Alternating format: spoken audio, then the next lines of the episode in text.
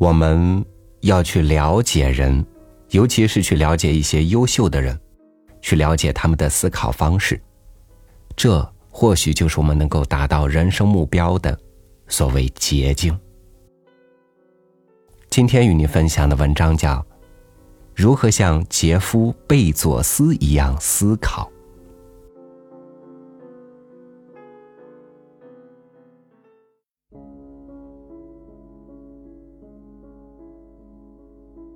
贝佐斯看友情，与智者同行，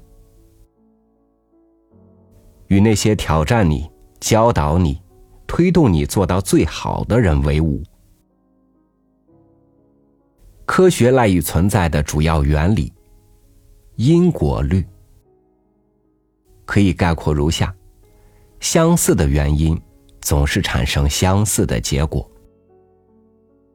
比尔·盖茨喜欢和他的好友沃伦·巴菲特打桥牌，贝佐斯也喜欢和他的好友巴里·迪勒一起参加聚会。IAC 的董事长巴里·迪勒是美国传媒大亨与传奇投资人，他投资近三亿美元建造的漂浮公园是纽约的最新地标。迪勒曾经有一个非常著名的预言，他说：“杰夫·贝佐斯将在五到七年以内。”成为世界上最富有的人。显然，关心商业新闻的人都知道，这一预言早已经成真了。贝佐斯深谙古人的智慧，那些流传的典籍告诉我们，一个人越老就越机智。巴里迪勒的年龄足以成为贝佐斯的父亲。他从好莱坞半路出家，闯荡互联网世界的丰富经验，也正是贝佐斯所需要的。这个世界上很少有真正的新鲜事物，这就是为什么年轻人会尝试从老年人的经历中去获益，以此规避成长过程中不必要的痛苦和折磨，努力的让自己被更聪明、更成熟的头脑所包围。贝佐斯在这一点上永远身体力行。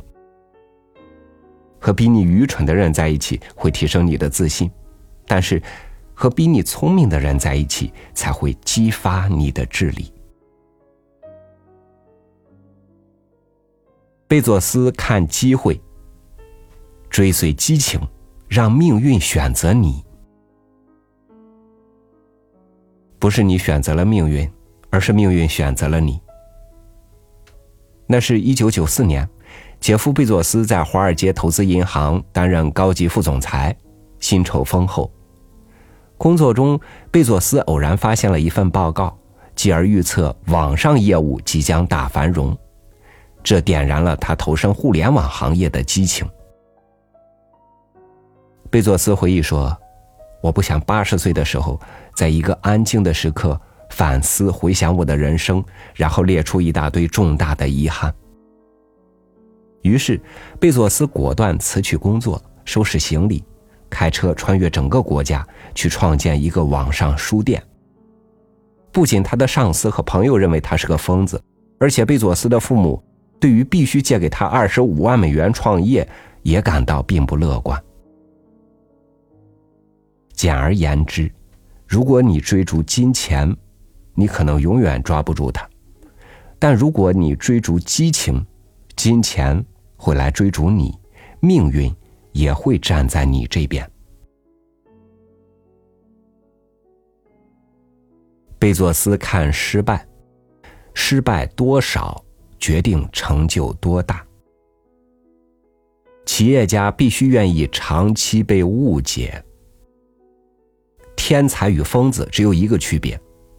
那就是成功与否。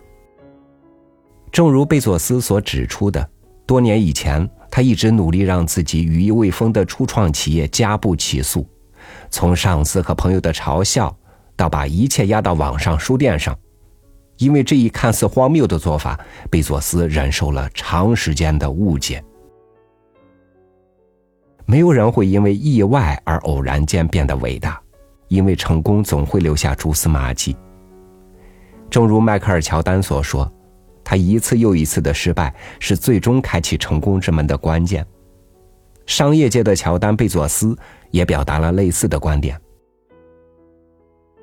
随着公司的成长，所有的事情都需要规模化，包括你失败经验的规模。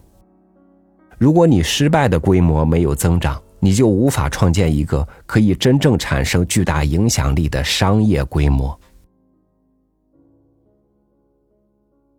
存在主义的先驱克尔凯郭尔曾说过：“生活只能被逆向理解。”出于这个原因，当从完美的后见之明的视角来看时，每一次挫折都把我们带到了一条正确的道路上。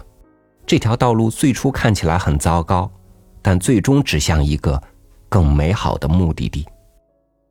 简而言之，很明显，贝佐斯完全接受自己被长期误解的情形。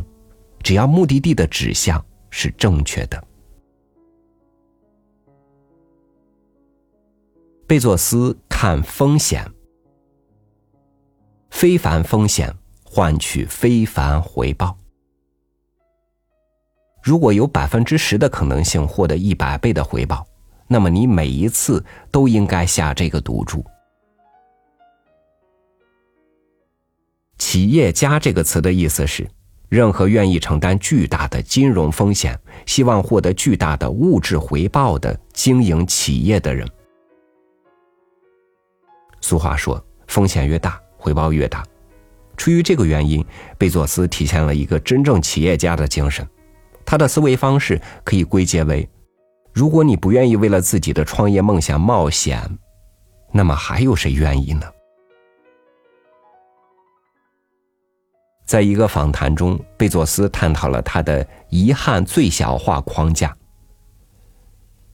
我希望当我回顾人生的时候，遗憾的次数能被减到最小。我知道，当我八十岁的时候，我不会后悔尝试创业。我不会后悔投身到互联网行业中，如果我失败了，我也不会后悔。但我知道有一件事我可能会后悔，那就是从未尝试过。这会困扰我余生的每一天。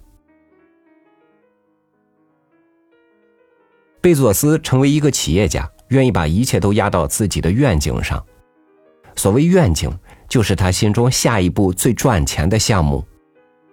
他曾说过：“十有八九你会失败，但每隔一段时间，你就会打出一个全雷达。”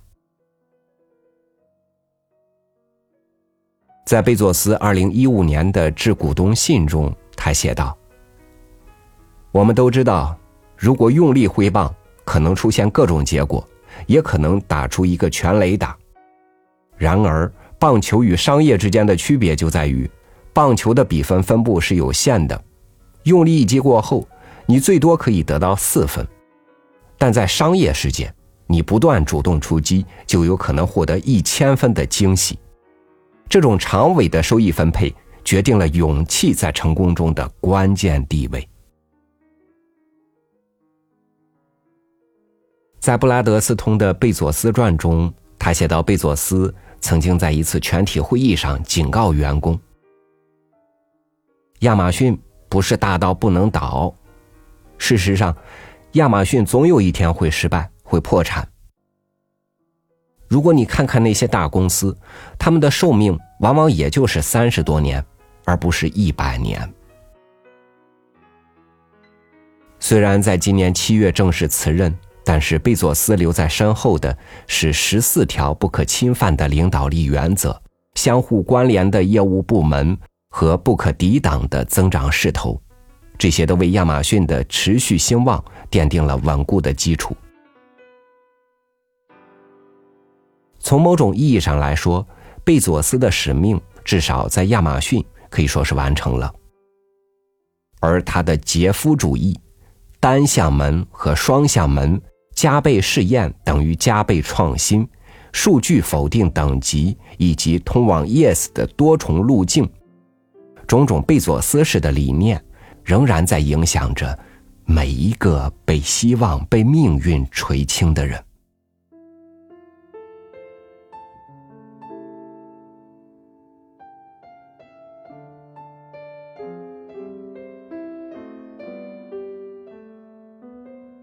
们的目标都是成功，但起点却不一样，去实现它的方式更是千差万别，所以也就有了各种结果。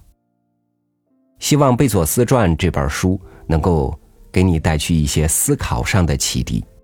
我们呢，也将选取十位听友赠送这本《贝佐斯传》，欢迎你的参与。好，我是超宇，祝您晚安，明天见。